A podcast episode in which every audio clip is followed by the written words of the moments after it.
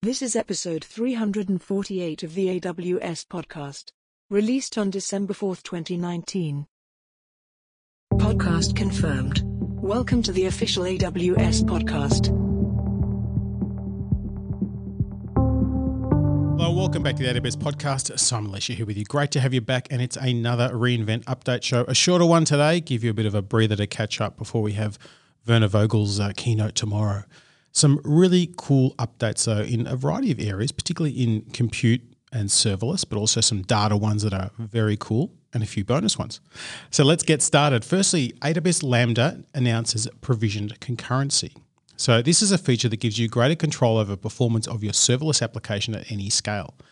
Functions using provision concurrency execute with a consistent startup latency. So this is really useful if you've got those interactive mobile or web backends, um, API backends, latency sensitive microservices, etc. Essentially, what you can do now is simply set the expected concurrency on any version or alias of a function. From then on, AWS Lambda ensures that the function begins executing your code within double digit milliseconds of being invoked. So, this really helps with use cases where you've got a, an API that might be hit periodically. Uh, you want to reduce that startup time for that initial invocation. I know a lot of people have uh, little tasks that run to keep uh, keep a, a, Lambda around by just pinging it from time to time. Now you can use this provision concurrency capability to cater for that particular situation. Now, the good news is you can also use application auto scaling, so you can automatically configure the required concurrency for these functions. You can do this using both target tracking and scheduled scaling policies. Also, SAM and the SAM CLI can support provision concurrency, and it's also integrated into CodeDeploy as well, so you can really do it end to end. Speaking of capacity, Amazon ECS capacity providers are now available, and this is a very cool new capability that will also include a couple of other features we'll speak about in a moment.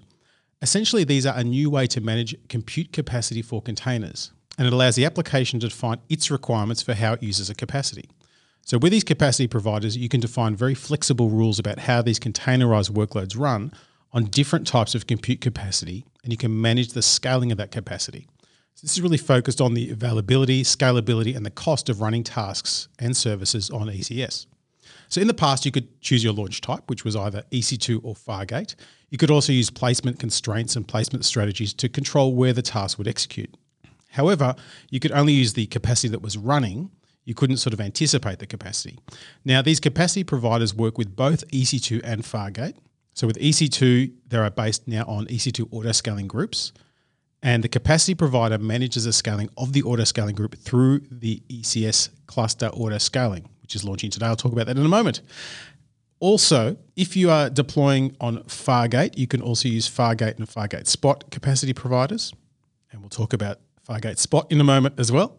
And you can split between multiple capacity providers. So if you think about the way you balance your workloads and the way you manage your underlying infrastructure, this gives you way more choice and a lot more automation in terms of how you deploy your clusters using ECS. So I kind of teased the next two uh, updates. So Amazon ECS cluster auto scaling is now available. So this means your ECS clusters on EC2 can automatically scale based upon your auto scaling rules. And of course, this uses this capacity provider construct that we spoke about. So in the past, it couldn't manage the auto scaling group. You had to do it manually. No longer, no more. You can now integrate the whole thing together. Also, as I mentioned, Fargate Spot is now available, so you can save up to 70% for fault tolerant applications. So essentially, if you have an application where if the uh, container goes away and comes back very quickly, it doesn't really matter. So things like big data, CI/CD, batch processing, etc. It is now integrated into Fargate, and you can use spot pricing. We've waxed lyrical about spot many times because it saves you money, and I want to save you money, let you do more for your dollar. Another serverless related update is a new capability in AWS Step Functions. This is a new workflow type called Express Workflows. And this is really focused on orchestrating AWS compute, database, and messaging services at event rates greater than 100,000 events per second. These workflows will automatically start in response to a huge number of events, over 100 different events, things like HTTP requests via API Gateway, Lambda requests, AWS IoT, EventBridge, other SaaS providers, etc. It's really very much focused at that high volume event processing workloads, things like IoT data ingestion, streaming data processing and transformation, and high volume microservices orchestration. So if we think about what AWS Step Functions does, You know, it was designed from the very start to allow you to assemble different components, particularly Lambda functions, into a serverless workflow in just minutes without writing code. You're really orchestrating a whole lot of serverless components into a workflow that operate reliably takes care of the staging, the error handling, the retry logic, etc. And it was initially very much focused on those longer running workloads, things like machine learning, training, report generation, IT automation, order processing, even things that would reach out into the physical world as well. The express workflows are really focused on supporting those high event rates, things that are greater than 100,000 per second. Now, this is priced at a very cost effective level. It's $1 per million requests and this is going to be hard oh oh oh four five six dollars per gigabyte second. So not a lot. it's a short answer. Uh, you can get up and running today. It is GA in Ohio, North Virginia, Oregon, North California, Canada, Stockholm, Paris, Ireland, Frankfurt, London, Mumbai, Tokyo, Hong Kong, Seoul, Singapore, Beijing, Hong Kong, Ningxia, and Sydney, and also Sao Paulo and Bahrain. Let's talk storage. Of course, we had the AWS Storage Day last week, and there were a huge number of updates. But another one has crept in that is very, very useful, and this is something called EBS Direct APIs. Now, this API provides direct read access to EBS snapshot data and is specifically designed to help backup providers achieve faster backups of EBS volumes at lower costs. So, backup providers can now easily track incremental changes on EBS volumes via the EBS snapshots and you can reduce backup times by up to 70%. It also lets you create a far more granular RPO, recovery point objective, at far lower costs. This feature is now available through APIs in the CLI and the SDKs, currently in Virginia, Oregon, Ireland, Frankfurt, Singapore, and Tokyo, with more to come. Another data and database related update is the Amazon RDS proxy, which is available in preview. Many of you will have deployed database proxies to help reduce the overhead of establishing connections, doing connection pooling, also helping you uh, do more efficient failover in the case of a failover of a database, etc. It is now available in preview. And what it provides is the ability to sit between your application and the database to pool and share established database connections. This improves scalability and efficiency and also, we see a reduction in failover times for RDS and Aurora multi AZ databases by up to 66%. The other nice thing is the database credentials and access can be managed through AWS Secrets Manager and IAM, so you don't even have to have any database credentials in the code. It's available in preview for RDS MySQL and Aurora MySQL in North Virginia, Ohio, Oregon, Ireland, Tokyo, and support for RDS PostgreSQL and Aurora PostgreSQL is coming very soon. If you work heavily in the data warehousing space, you'll know that there are many challenges in data warehousing, and the uh, Redshift team released a whole bunch of updates, and I forgot to mention one that I think is quite useful for those of you who are really on the cutting edge.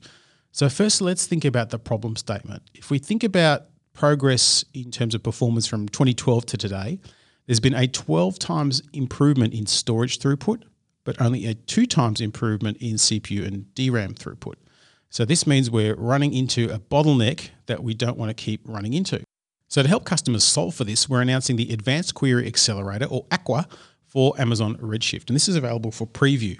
And this is a distributed and hardware accelerated cache that enables Redshift to run up to 10 times faster than any other cloud data warehouse.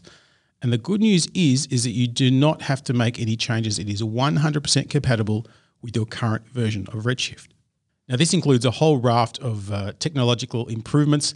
What it does is basically helps accelerate the Redshift queries by running data intensive tasks such as filtering and aggregation closer to the storage layer. So it's avoiding the network bandwidth limitations and not moving data where it doesn't have to.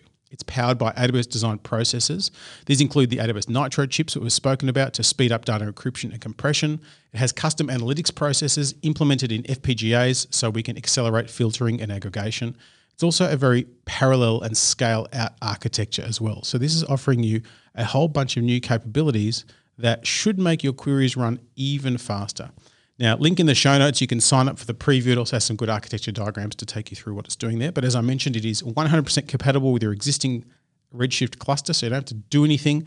Uh, once you want to shift across to that and once you get onto the preview, you get to test up and see what sort of speed benefits you can get. A few extra machine learning updates. There is now Amazon Rekognition custom labels, and this is a very cool feature because I know a lot of customers have wanted this for a while. So obviously, uh, Amazon Rekognition had a pre-built set of things it could recognize, but customers would often say, "Hey, for, but for my specific use case, you know, I need to, to discover machine parts or boats or some product type or something that's very relevant to my particular use case." Could I just get it to recognize those as well? We now have the ability to do custom labels. And what this means is you can provide as few as 10 images and Rekognition will automatically build the machine learning model. You don't have to have any machine learning experience. It's all done through the console and it will learn and be able to detect those images. Now, if you've ever done image detection models before, you know it's a lot of work. And so you can uh, hopefully speed up your experience in your particular domain. Now, of course, the quality of your model will always improve by having more sample data, but you can actually start with a reasonably small set of sampled images and still get good outcomes. You don't need any ML experience. A few lines of code, you can access the easy to use managed API to process tens of thousands of images that are stored in S3 in an hour, or you can just do it through the console as well. This will be generally available, and you can click on the link in the show notes to get notified as soon as it becomes available to you. Another machine learning update related to Amazon SageMaker is the availability of the Deep Graph library. This is an open source library built for easy implementation of graph neural networks. So deep learning has been become a really popular domain because it helps you extract elaborate patterns from complex data. So things like freeform text, images, or videos.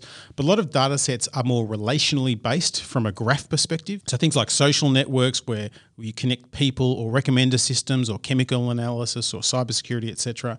And these can be very hard to manage. So we've uh, actually introduced the Deep Graph Library or DGL as a Python open source library that integrates into SageMaker. And this allows you to use what are called graph neural networks effectively as part of your I guess, toolbox of different SageMaker and deep learning capabilities. Now, I know a lot of the updates I speak about in the world of machine learning relate to Python libraries. Well, we also have the Deep Java library is now available. This is an open source library that lets you develop, train, and run deep learning models in Java using a high level API that then runs on MXNet.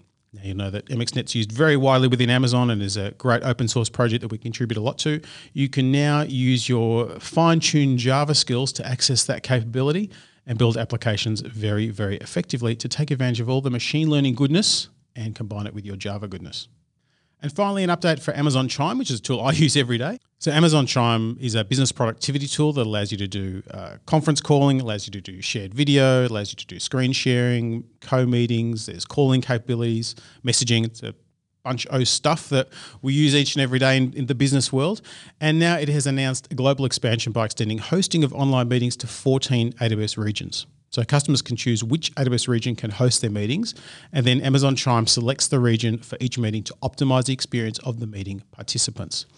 Now, this is obviously important because you're moving audio and video around, and as the distance increases, the likelihood of network impairments and quality problems and mouth to ear latency problems start to emerge. So what we have done in this case is really reduce that by putting the meeting hosting closer to the people in the meeting. So let me give you some examples of how this is done. And really the factors are determined on how the meeting is initiated, if it's a one-on-one call, a, chat to meeting, a scheduled meeting, an instant meeting, where each participant's nearest AWS region is, and also telemetry we pull off the AWS network. So a great example is uh, you know two users with the same closest meeting region. So if user number one is in Perth, WA, in Australia, their closest meeting region is Sydney, and user number two is in Melbourne, like me. My closest meeting region is Sydney, so that's where it will be hosted. Then there are neighbouring regions. So if one user is in Dublin, Ireland, their closest region is Ireland. Another one is in London, so their closest region is London. They're next to each other, so it'll be held either in Ireland or London based upon network telemetry etc., etc. Lots of good examples about this. Doesn't affect the pricing, doesn't affect anything. It's set by the administrator. You just get the benefit of it. So, a quick update show today. Lots more updates for you tomorrow. Thank you so much for listening to the series. We do appreciate your feedback. AWS podcast at amazon.com is the place to do it. And until next time, keep on building.